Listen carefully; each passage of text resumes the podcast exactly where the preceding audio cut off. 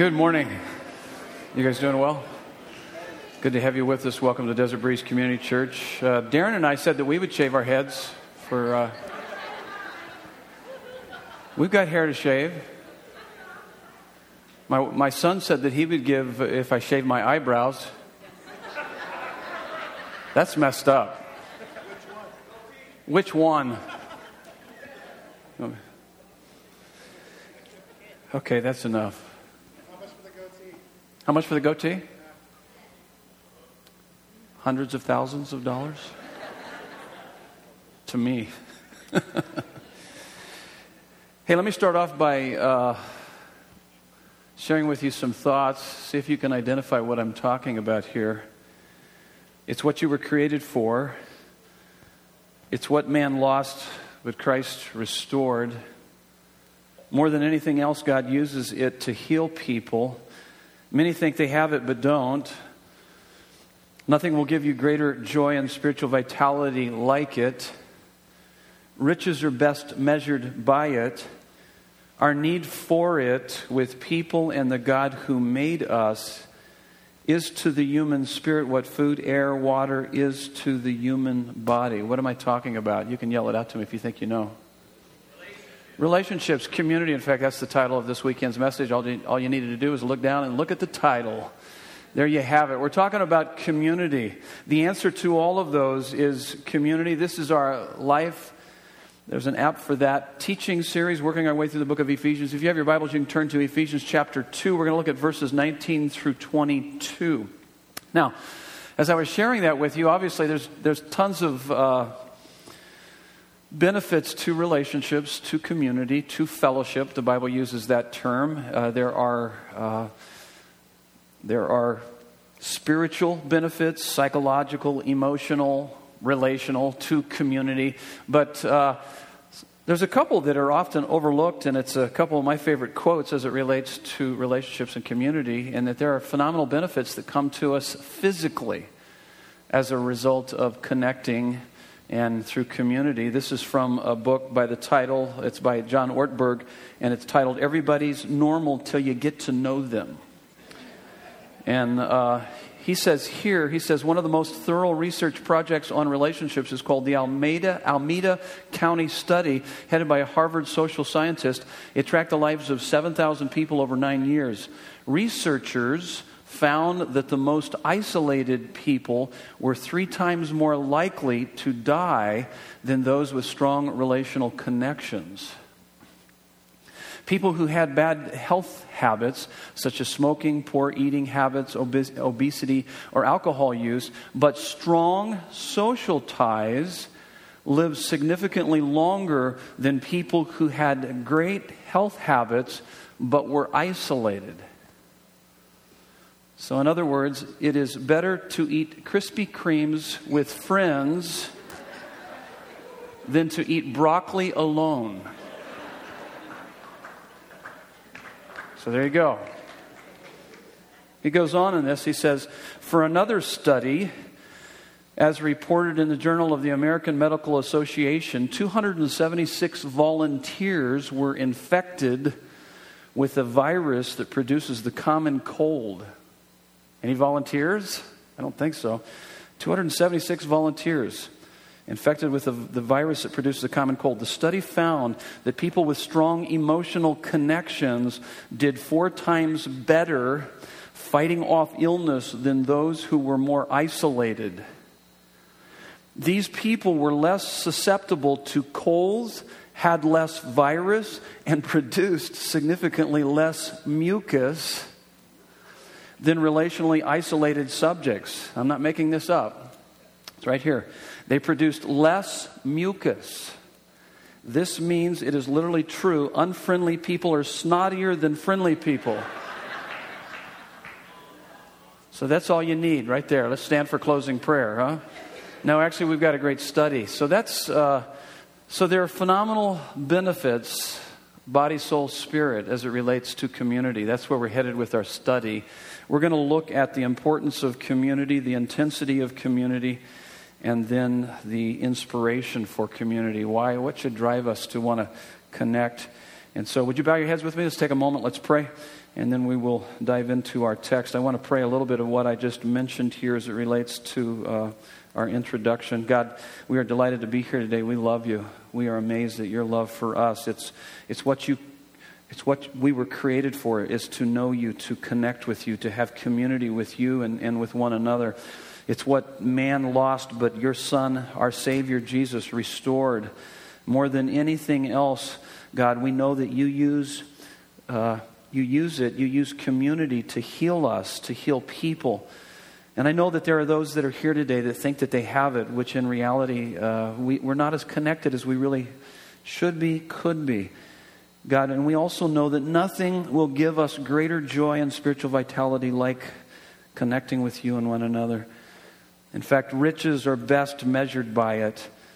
God, help us to see more clearly that our need for it with with people and you who made us, God, is to the human spirit what food, air, water is to the human body. God, teach us the importance of community, the intensity of community, at what level we need to connect with one another, and then inspire us, we pray, in Jesus' name. And everyone said, Amen. Let's take a look at this text. Very short text, but there's a lot here. That's why I want to just kind of focus in on this topic here this morning. Important topic. We studied last week about harmony, how to have harmony in our relationships. You remember we have the hostility because of pride, and the pride comes from misplaced identity. Um, talked about that, that, that both Gentiles and Jews both had this misplaced identity. Gen, uh, the Jews had their misplaced identity in the law, thinking somehow they were better than everybody else. And, uh, but God had blessed them to be a blessing to the world. And so the text that we looked at was really how God got rid of that hostil- hostility through the cross. In fact, if you have your Bibles open, this won't be up on the big screen. But, uh, but now in Christ Jesus, verse 13 of chapter 2, but now in Christ Jesus, you who once were far off have been brought near by the blood of Christ. So we were disconnected from God, which creates a disconnection with one another, but God brought us close to Him, and then therefore, out of that relational reconciliation, it brings a sense of wholeness, and then we're better suited for connecting with one another. Another verse from last week, verse 16, and that he, Jesus, might reconcile us both, that is, both Jew and Gentile, everyone fits in one of those two categories, to God in one body through the cross, thereby killing the hostility. Now, he goes on from there, and this is where we pick up our study today, is that because we have put our faith in the Lord Jesus Christ, he says this in verse 19. I begin reading our text. So then, you are no longer strangers and aliens but you are fellow citizens with the saints and members of God's household, or the household of God, built on the foundation of the apostles and the prophets, Christ Jesus himself being the cornerstone. Cornerstone is the most important stone in the building, in whom the whole structure being joined together grows into a holy temple in the Lord. In him you also are being built together into a dwelling place for God by the Spirit. This is the word of the Lord to us this morning. First point that we're looking at the importance of community. Here's your first fill in the blank. The importance of community is this without it, you are spiritually homeless and lonely, whether you realize it or not. Most of us are so overly medicated on the things of this world that we're not in touch with this sense of homelessness and loneliness that is within everyone that is disconnected from God and His family. And so the importance of community is without it, we are spiritually homeless and lonely. Verse 19, keep your Bibles open there. It says, So then you are no longer strangers and aliens. The word stranger there is the, the Greek word is xeno, if you are familiar with the word uh, xenophobia, how many are familiar with the word xenophobia? Have you heard the term before? It's, uh, it's actually hatred for uh, foreigners or outsiders or strange people. There's a hatred. And so that's what he's, he's talking about strangers, xeno. These are foreigners or weird people. You could actually say, these are weird people. Uh, and that's what he's talking about. You're no longer weird And then aliens is uh, para oikos. Uh, you've heard Darren talk about oikos. What is oikos? Anybody know? It's kind of this uh, household of faith, but it's, it's actually your circle of community. And this, this word here, aliens, is para, so it's outside of oikos, outside of this circle of community.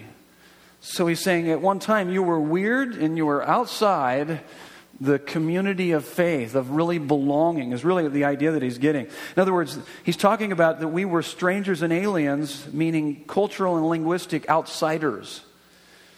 This is an experience of profound loneliness. It's striking that in Genesis chapter 2, verse 18, uh, God has created the heavens and the earth, and He's going through this and says, It's good, it's good, it's good, it's good, it's good. And this is before the fall. And man is in a perfect relationship with God, and yet God says it is not good that the what? That the man is would be alone, that man would be alone. Isn't that interesting? Have you ever found that interesting? Before the fall, so there is no sin to complicate it.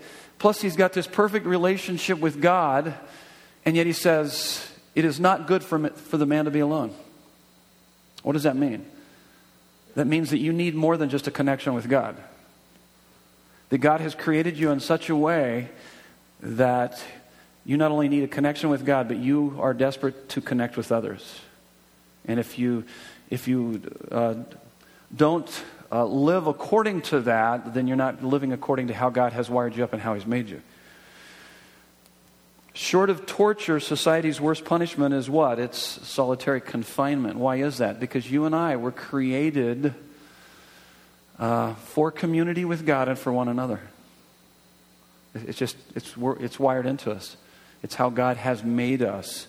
Mother Teresa, she said loneliness is the leprosy of the modern society, and no one wants anybody to know they're a leper. C.S. Lewis put it this way If I have a desire which no experience in this world can satisfy, the explanation is I was made for another world.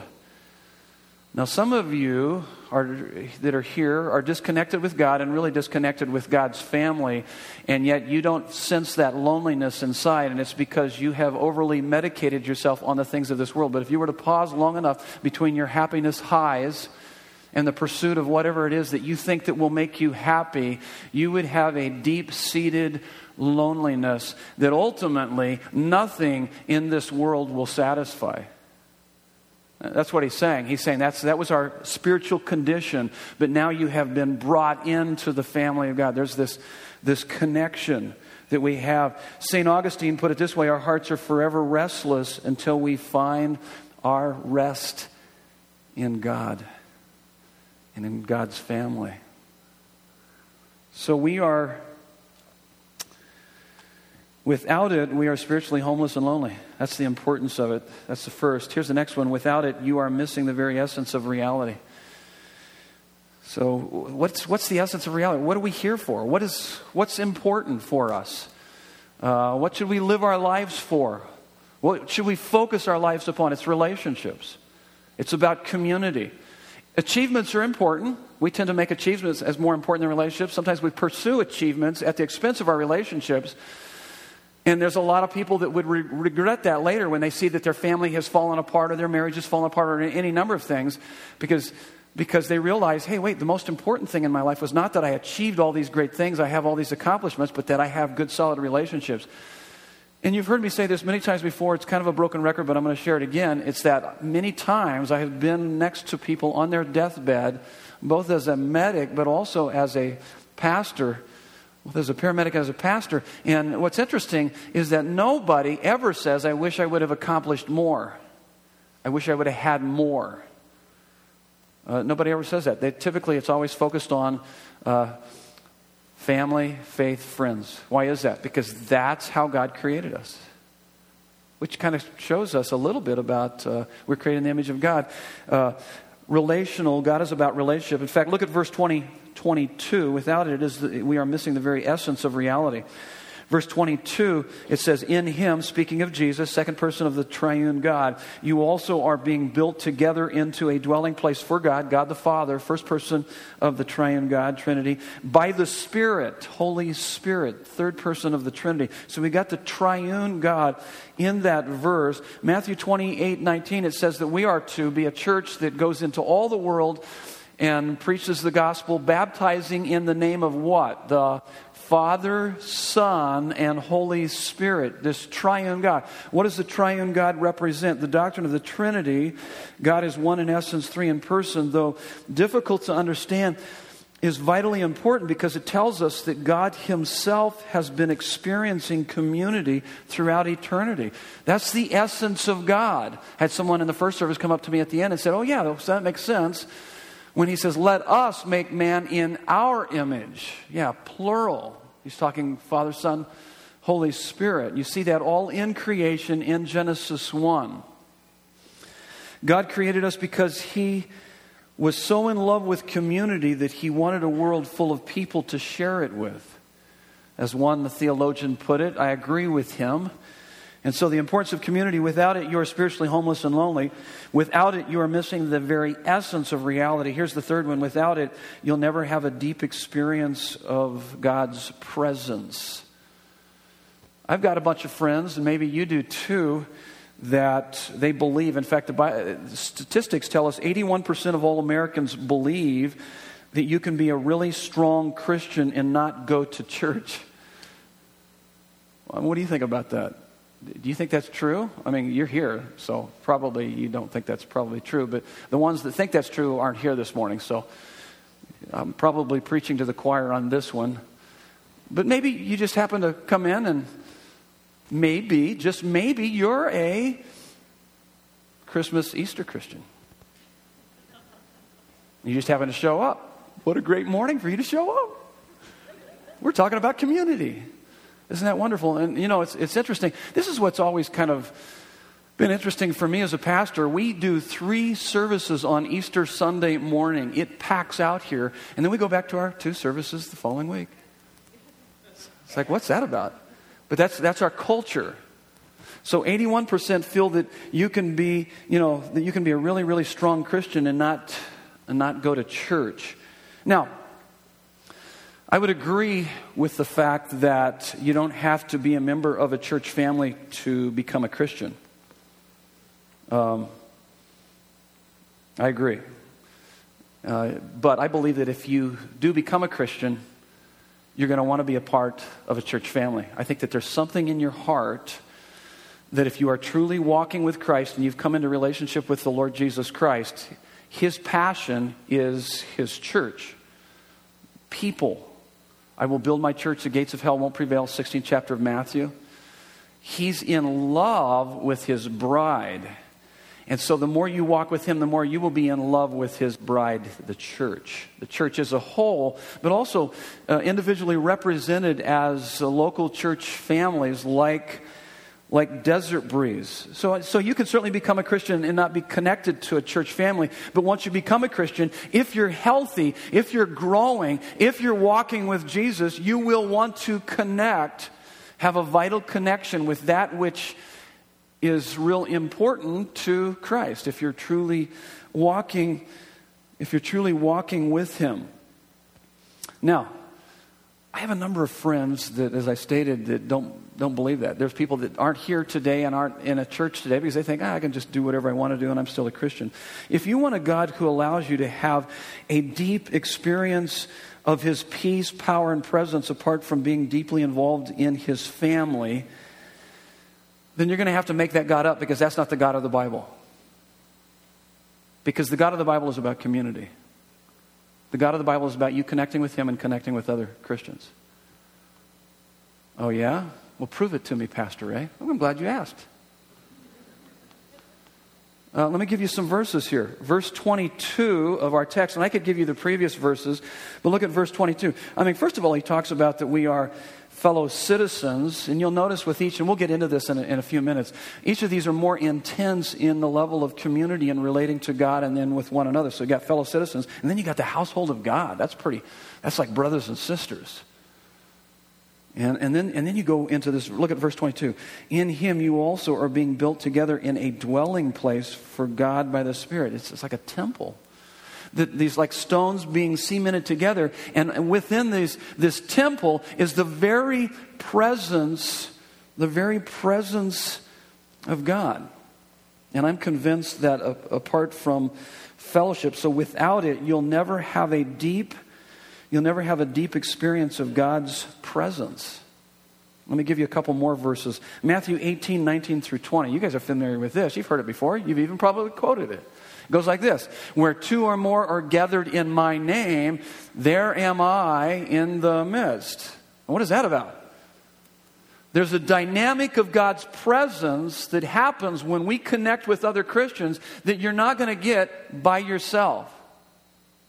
That's what it means. It also says in that context where two or more are agreeing as touching any one thing. In other words, they pray. You get a couple people together and they're praying about one thing. God says He's going to move in their behalf. He's going to do something. That's why we do a lot of group prayer around here. You know, why we're praying tonight. And so that's important to us. Why? Because there's a dynamic of God's presence, His power, His peace that you can experience in community that you're not going to experience by yourself. That's just the way God has, has set it up. And, uh, and that's, that's pretty important. Acts 2 42 through 47, look at the pattern of the early church. So they preach the gospel. You have this outpouring of the Holy Spirit. They preach the gospel. And there in the, in the second chapter of Acts, there's some 3,000 souls commit their life to Jesus. What's the first thing they do? Verse 42 And they devoted themselves to the apostles' teaching and to the fellowship. There's that word, koinonia, community, connectedness, and to the breaking of bread. They hung out together, went out to lunch together. You know, they took communion together, and the prayers. And notice this, check this out. So it's in this context of community, and all came upon every soul, and many wonders and signs were being done through the apostles. The power of God was present as they joined together. They were consistently diligent in Bible study, fellowship, breaking of bread, communion, uh, eating together, and then the prayers. Pretty important stuff. I mean, I mean, you go throughout Scripture and, and, and, see that. And I know immediately, you know, people will say, yeah, yeah, yeah, yeah, yeah, but the church is all jacked up. I, I, you, that's true, yeah. I mean, you're telling me. I'm part of it. I know that. And yeah, the church has hurt me. Of course it has. And it will. I mean, that, because it's made up people like you and me. And we're messed up. And all that tells me is that we are in desperate need of a Savior. And the desperate need for us is not to make it about us, because when we make it about us, the church is jacked up. I've been hurt by the church. I'm out of here. Wait, wait, wait, wait, wait, wait. It's not about you. It's about Him. It's about His glory. It's about a bunch of messed up people coming together and pointing each other to Him so that we can be healed and experience the, the beauty and the glory of, of the cross and all that He's done for us. Don't become a part of the problem by hitting the eject button. I'm out of here. Be a part of the solution by saying, okay, what can I do? How can I continue to fix my eyes on Jesus and help others to do the same? The church is messed up, and you will be hurt. That's just the bottom line. But I'll, I'll tell you this the community with Him, when you get a taste of community with Him, and then you get a taste of that community with a few others that love Him and are pointing to Him, Oh my goodness, there is nothing better.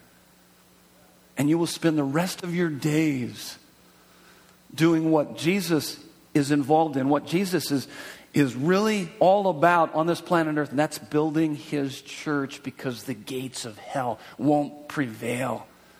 It's still the best thing going. So, praise God. Yeah, that's, that's worth celebrating. So here, let me give you another illustration, just so that, uh, so that, just to make sure before you leave. I'm going to try to convince you, one way or the other, that this is really important. C.S. Lewis, one of my one of my favorite illustrations of this whole idea, and, and this is where we are. We're still talking about without it, you'll never have a deep experience of God's presence. In fact, the deeper, uh, the deeper you are connected, the more you will experience His presence. I believe that. In his book, Four Loves, Lewis uh, was part of a circle of friends Jack, C.S. Lewis, uh, Ronald, J.R. Tolkien, and Charles, who was another uh, writer of that era. And very close, this close knit community of friends sharing their lives with each other, all Christians.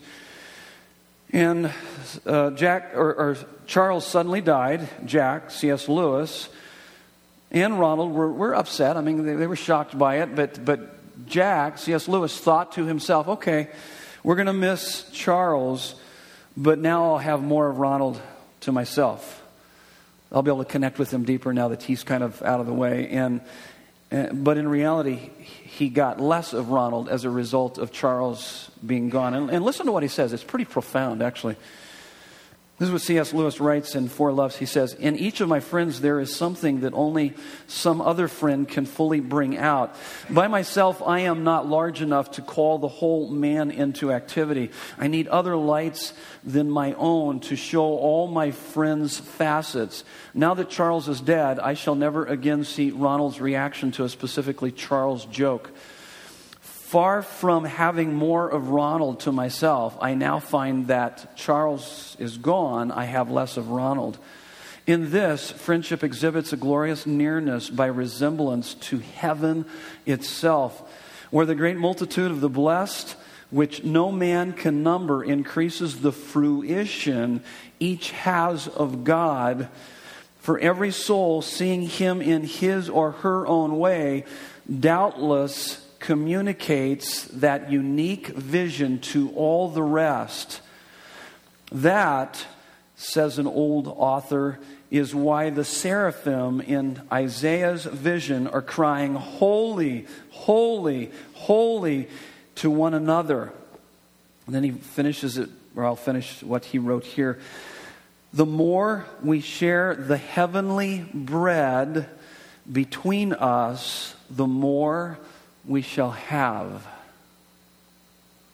So, so what he's saying here is that, first of all, there are things that, that, that I know about you, but I can't draw them out of you. There's someone else that can draw them out of you. But when we all get together, there's, we, I can see you more clearly. You can begin to see me more clearly because there are other people that draw things out of me. But if that's true in the horizontal, then even more so is that true vertically that there are aspects of God's beauty and His glory that I will never get on my own. I will only get as I relate to you and as we relate together in knowing Him. It's pretty powerful stuff. And so that's the importance of community. Let's talk about the intensity of community. So, at what level should we be connecting in this, this entity called church? Paul uses three very important images about the church uh, community.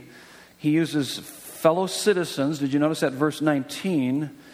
He's talking of, of, a nation. We are God's people. And I believe that each of these fit, uh, meet a need within us psychologically. The, the first one is acceptance. We are desperate uh, for acceptance. And uh, we desperately need that acceptance. And it meets that need. One of the reasons why we are so disconnected uh, horizontally is because we don't understand this vertically, this acceptance we have, and, and we're not in a place that is reaffirming that for us. So that's the first one. The second level is members of God's household. Verse 19. We're family. We are God's children. It creates a sense of security. It's another thing that we need. So we need acceptance, we need security.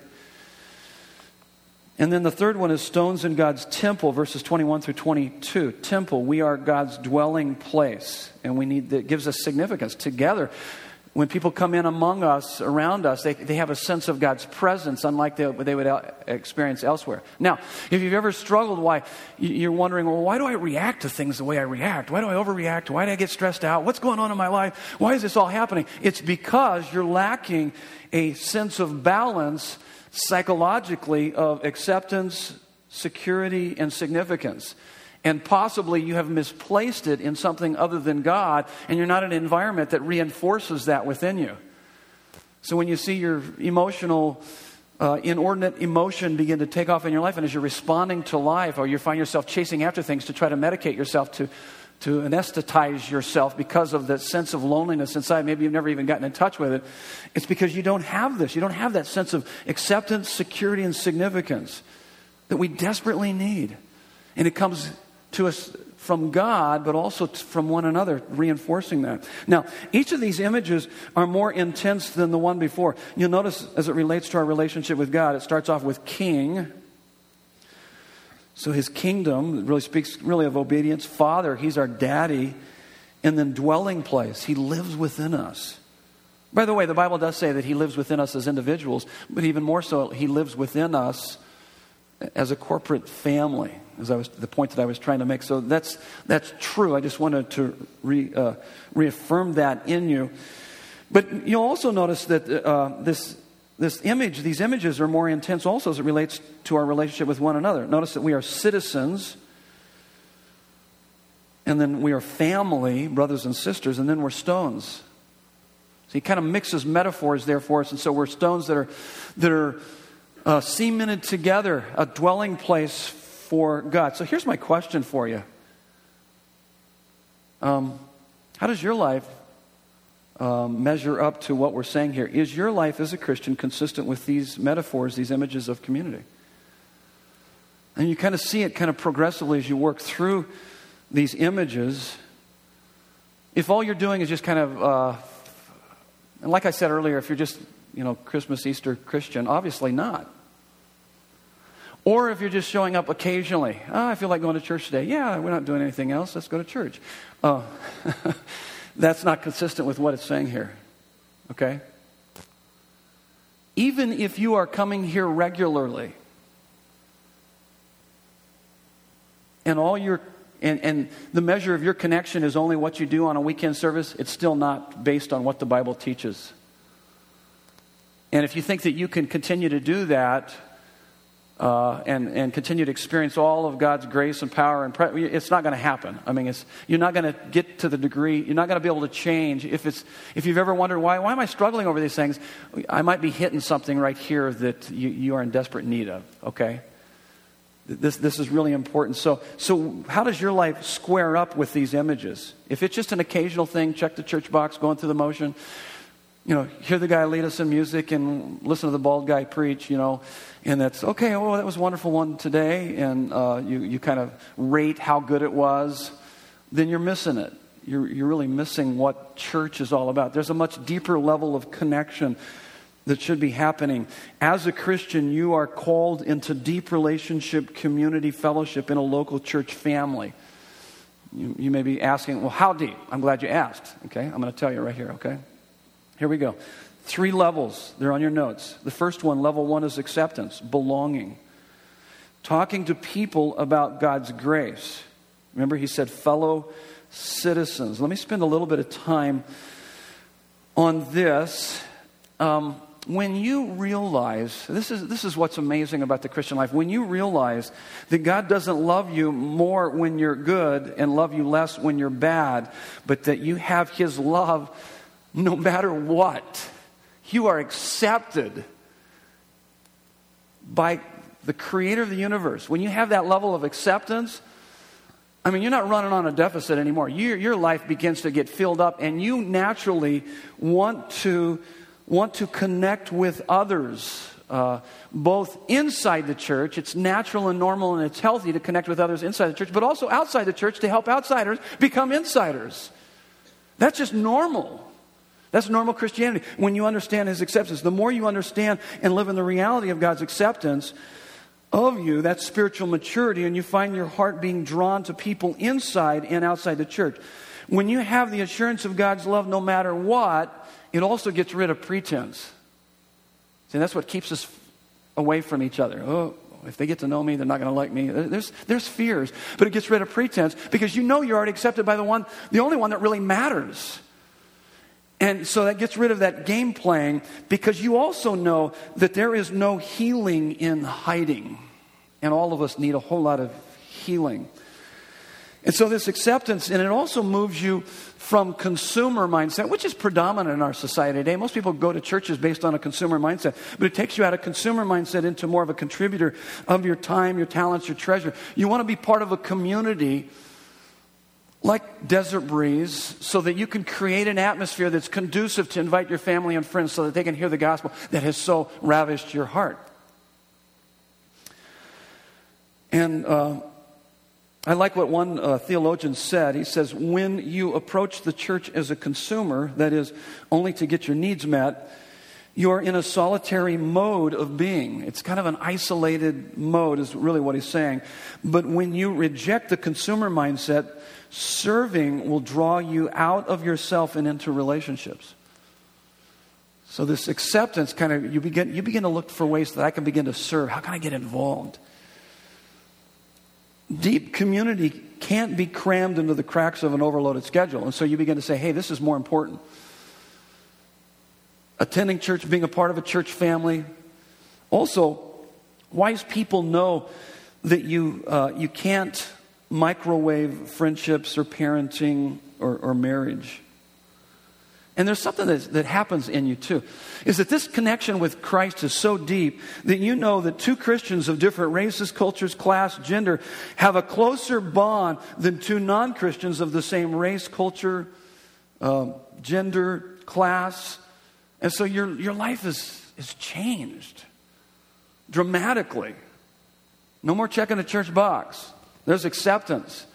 And you begin to reach out to people within this church family or the church family you believe that God has led you to. So you make a commitment to Christ, to a local church family, make it public through water baptism. We saw a bunch of people get baptized a few weeks back. And then you begin to look to see how I can belong. There's this belonging. You become fellow citizens. And so you begin to serve together. And then the le- next level, I mean, that's a lot on that first level. Did you get, are you there? Some of us didn't even make it to the first level. Okay? Here's the second level because it gets more difficult because I really believe this is what he's talking about. Second level is accountability. It's becoming talking to people about personal stuff. Hebrews 3:13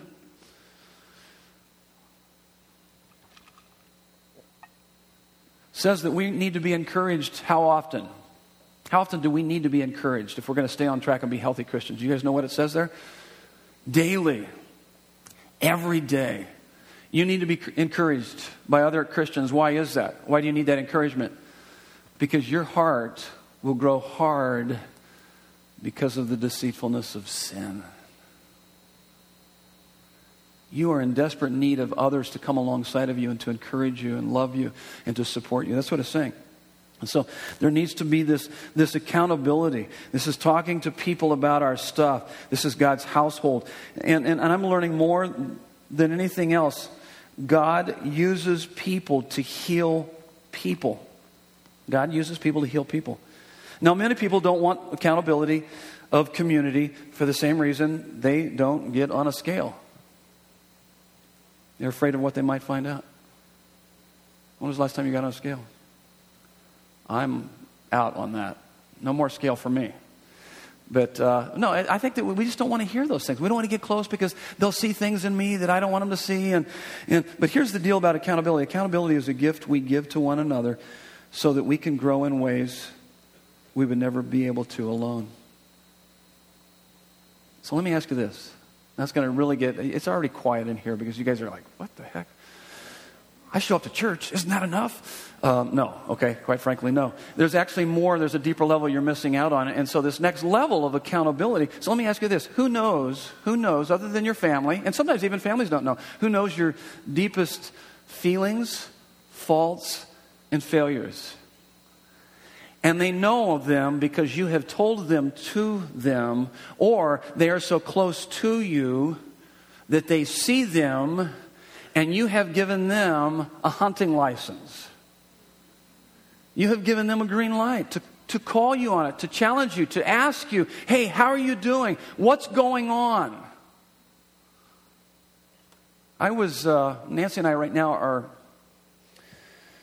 I'm in a number of small groups, and I love small groups. I'm practicing what I'm preaching here, so just so that you know this. But Nancy and I are leading a small group right now that's going through transition with leaders, and so we stepped in, thought we would lead it for a while, and we're just blown away at the hospitality, first of all, of the host home and people that are part of this church family. The the uh, the, the host uh, people were in the first service And I'm just blown away at how hospitable they are. But this is what I was blown away at this last week as we were leading in this group.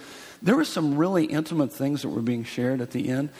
And if you could have heard the prayers,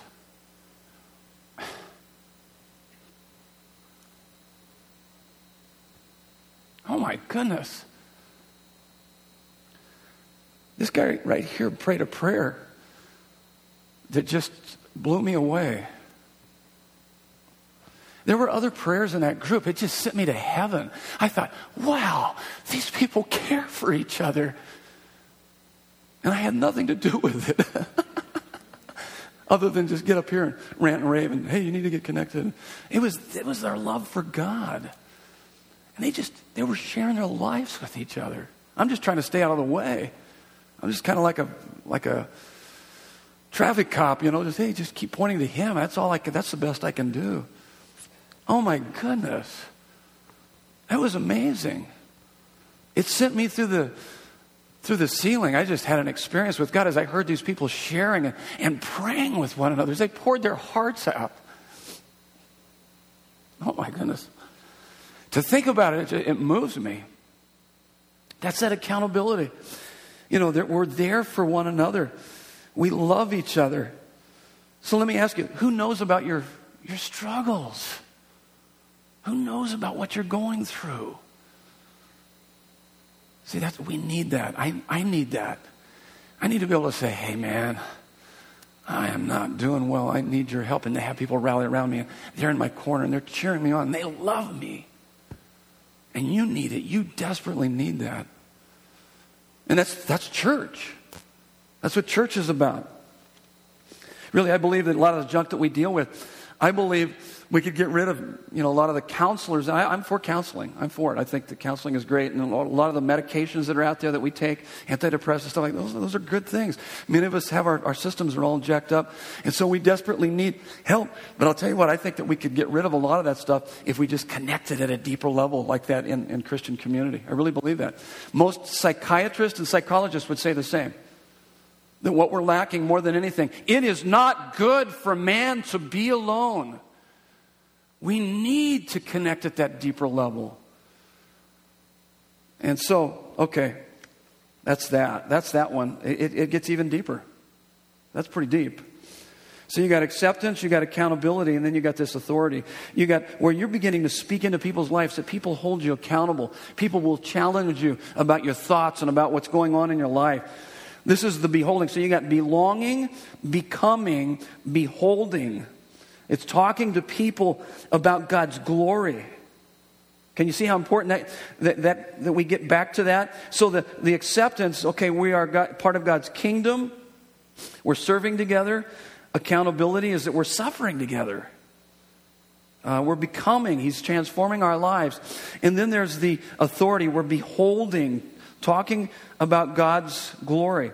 This is letting people see our relationship with God. It's our, it's our heart toward God. Now, if, if you thought it was quiet there, it's going to really get quiet here. When was the last time you told someone about what God is speaking to you or teaching you in your prayer life and Bible study? When was the last time you said, I was studying this last week, I came across this verse? Oh my goodness! God spoke to me. It was exactly what I need. I would have never made it through the day if it wasn't for that verse. And you're like, what, what was the verse? I want, I want some of that. And then you, they pass that off to you and you go, whoa, that is a good verse. And you're high fiving each other. What is that? You're talking about the glory of God and how good He is. So when was the last time you shared something like that with someone else?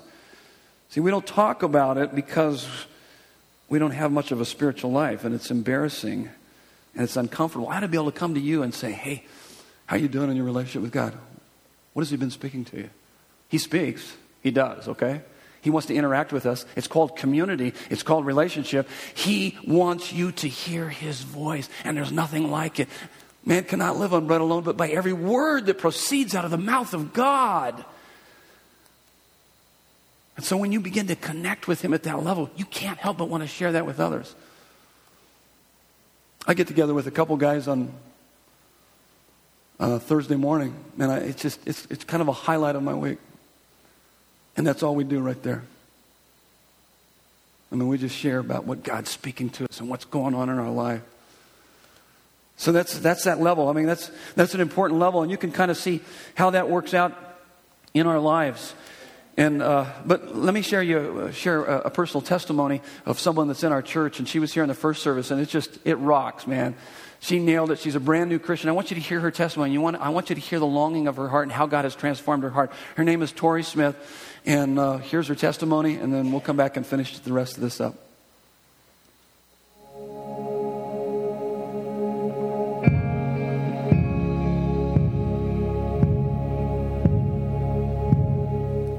Wasn't raised in a church. I um, went to church with a girlfriend when I was in grade school, and my experience there definitely did not point me to Christ. Um, wasn't the greatest, and so definitely um, didn't pursue anything there. Went to ASU, and um, my life kind of took a turn for the worse. I um, was depressed, um, at one point suicidal, and ended up just really searching for something that I, I just could never find. And I ended up evening out. I um, saw a therapist and kind of got things under control. And um, but still, it was just um, always looking for something. Almost three years ago, I met Josh, and I knew that his family was Christian, and I wondered, you know, what are they going to think about me, um, this unbeliever, and I was kind of always waiting for the ball to drop, for them to sit me down and um, ask me or tell me about what they believed. And um, they never hid anything from me or did anything different. Um, they prayed around me, and it was amazing for me to see that. May 21st, 2011, crazy Armageddon that was supposed to happen actually led me to where I am today because Josh and I were going to have an end of the world party. And we were going to laugh at 1201 when we were all still here. Um, but then Josh brought up that if it really was the rapture, that no one would be at our party. And I pointed out that I would be.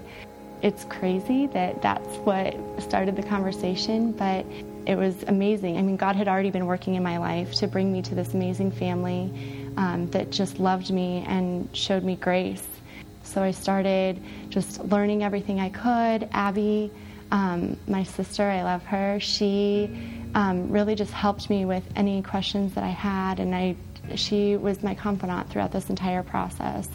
In July, she um, was in the hospital with her baby Judah, and um, she had valley fever, and I was praying my butt off, and I was so worried that she was going to die because then I would lose my my key to figuring out who Christ was, and um, I just was totally overwhelmed by the Holy Spirit, and He was like, "That um, is not so not what this is all about. Like Abby is not the only way. You, what's most important is your relationship with God, and um, it was so cool to um, to have that come out of um, come out of Abby's suffering, and just to see the peace that her she and her family were going through um, through her struggles. It was just an amazing testimony of um, what God can do in during trials. And my grandfather actually passed away the day after Judah was born, and um, two months ago, my grandmother um, was diagnosed with stage four lung cancer. And so, lots um, of tough stuff for my family this summer, but I gave it all to God, and um, I'm, I'm by no means perfect in any way. I'm still sad and I still worry, and but um, I'm nowhere near where I would have been before I got to know Christ. And um, in September, I accepted Christ as my Savior and um, was baptized in October. And um, I'm just totally humbled and amazed that I'm here today. And if you are a family member or a friend of an unbeliever, um, you can talk to them about it. But what was most important for me was just to show um, show love and um, unconditional love and um, that was something that I was just amazed by. That um, that was like that X factor that I wanted to know how that worked and wanted to know more about it. And um, if you're in my position and you want to learn more, um, I just dove right in. I was I was at that point where I just wanted to know as much as I could, and I just started reading the Bible, going to um, the Game of Life class, starting to go to Bible study. It was really important for me to get involved with a small group because um, the message that we hear on Sundays is uh, is amazing, and but getting plugged into a small group really helped um, just for me to grow with Christ because um, there's just fellowship that happens in a small group that you can't get from church. And, and it was one of those things that I didn't know that I needed it until I, I experienced it. And um, it's something that I hope I will always have a passion for. To my Desert Breeze family, I'm just so grateful at the um, just love and friendship and fellowship that you've shown me. I never felt um, like an outsider. To the Radiance Group for um, being a big part in my desire to learn more about. I look at Josh almost daily and ask him if I'm dreaming because, and that sounds so cheesy, but it's so true, but because I just can't believe if you had asked me three years ago that I'd be sitting here today telling you guys um, about my life and how Jesus has just changed it, I would have laughed at you. And I'm so, so blessed um, to be here today.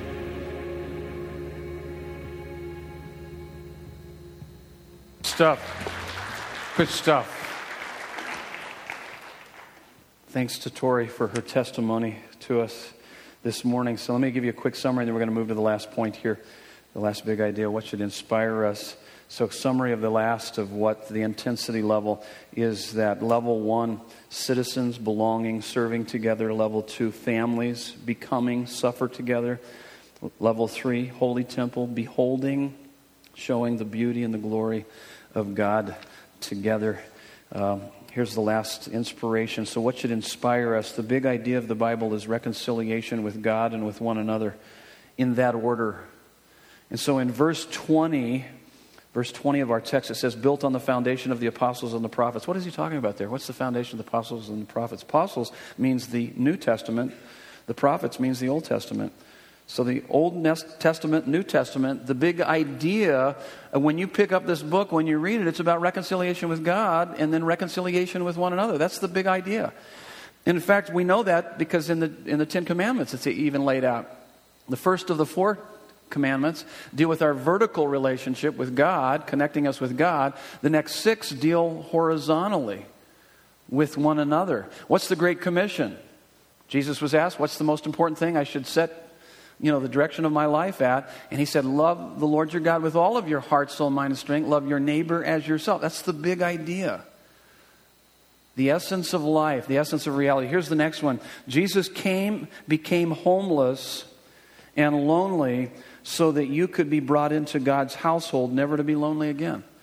So when you look at the cross, verse 13 and 16, what brought about this reconciliation to God? The cross, the blood of Jesus. Those were two verses from last weekend's message.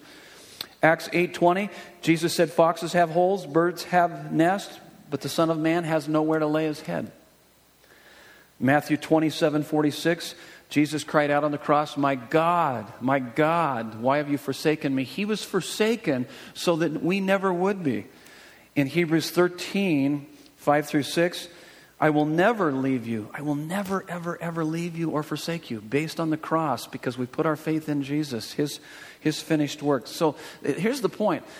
Get this. Everybody look up here. This is the community of love you have been longing for, looking for your whole life. Never, ever to end. It's found in and through Jesus Christ. Last point when what Jesus did on the cross captivates your heart, then you will make him the cornerstone of your life, shaping every aspect of your life. One of the reasons why we uh, don't connect well with others sometimes and we push away from others is because he's not truly the cornerstone of our life. Verse 20, Jesus Christ himself being the cornerstone. He was a cornerstone that was rejected. Talks about that. I gave you some cross references. You can study that on your own. The cornerstone was the most crucial block in the foundation. We don't connect well with other Christians, as I stated, because Christ isn't the cornerstone of our lives. Jesus is your cornerstone when you can't think, feel, or respond to anything apart from Him guiding you, empowering you, loving you, being with you. The more you are shaped by that force, that He is the cornerstone of your life, the more you are fitted to everything that is shaped by that force. And so, this is what eliminates the fear and the pride that keeps us from connecting. Pride, I don't need anybody else. No, you do. We are more sinful than we ever dared to think. We are desperate for Christ and one another. But it also eliminates the fear of connecting that I'm more loved than I ever dared to dream or think. And that gives me the confidence to be able to reach out to others to help to create an atmosphere of love for others. Let me conclude with a story. Maybe you're familiar with it.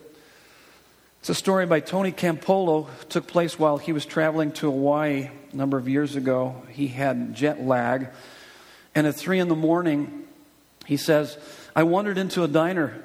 The only other customers were a group of prostitutes who had finished for the night, one of whom, Agnes, mentioned that tomorrow was her birthday and that she had never in her life had a birthday party. After they left, I found out from Harry, the guy behind the counter, that they came each night to this diner. I asked if I could come back the next night and throw a party. Harry said, "Okay." And at 2:30 the next morning, I was back. I had made a sign that read, "Happy birthday, Agnes." By 3:15, every prostitute in Honolulu was in the place. It was wall-to-wall prostitutes and me. At 3:30 the door of the diner swung open. In came Agnes and we all screamed, "Happy birthday!" Never have I seen a person so flabbergasted. When we finished singing, her eyes moistened.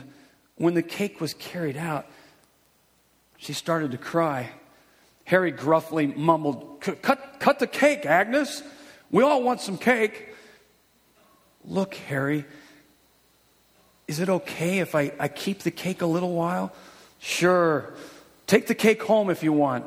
She carried that cake out the door like it was the Holy Grail. We stood there motionless, a stunned silence in the place, not knowing what else to do. I broke the silence by saying, What do you say we pray? Looking back on it now, it seems more than strange for a sociologist to be leading a prayer meeting with a bunch of prostitutes in a diner in Honolulu at 3:30 in the morning. But when it just but it but but then it just felt like the right thing to do. I prayed for Agnes for her salvation, that her life would be changed, that God would be good to her. When I finished, Harry said, "Hey, you never told me you were a preacher. What kind of church do you belong to? I answered, I belong to a church that throws birthday parties for prostitutes at 3:30 in the morning. Isn't that crazy? Harry waited a moment and answered, No, you don't. There's no such church like that. If there was, I'd join it. The writer goes on and says, Wouldn't we all, wouldn't we all love to join a church like that. That's the kind of church Jesus came to create. I don't know where we got the other one that's so prim and proper, but anyone who reads the New Testament knows that Jesus loved to lavish grace on the left out and the used up and the put down. The sinners loved him because he partied with them. Stand with me for closing prayer.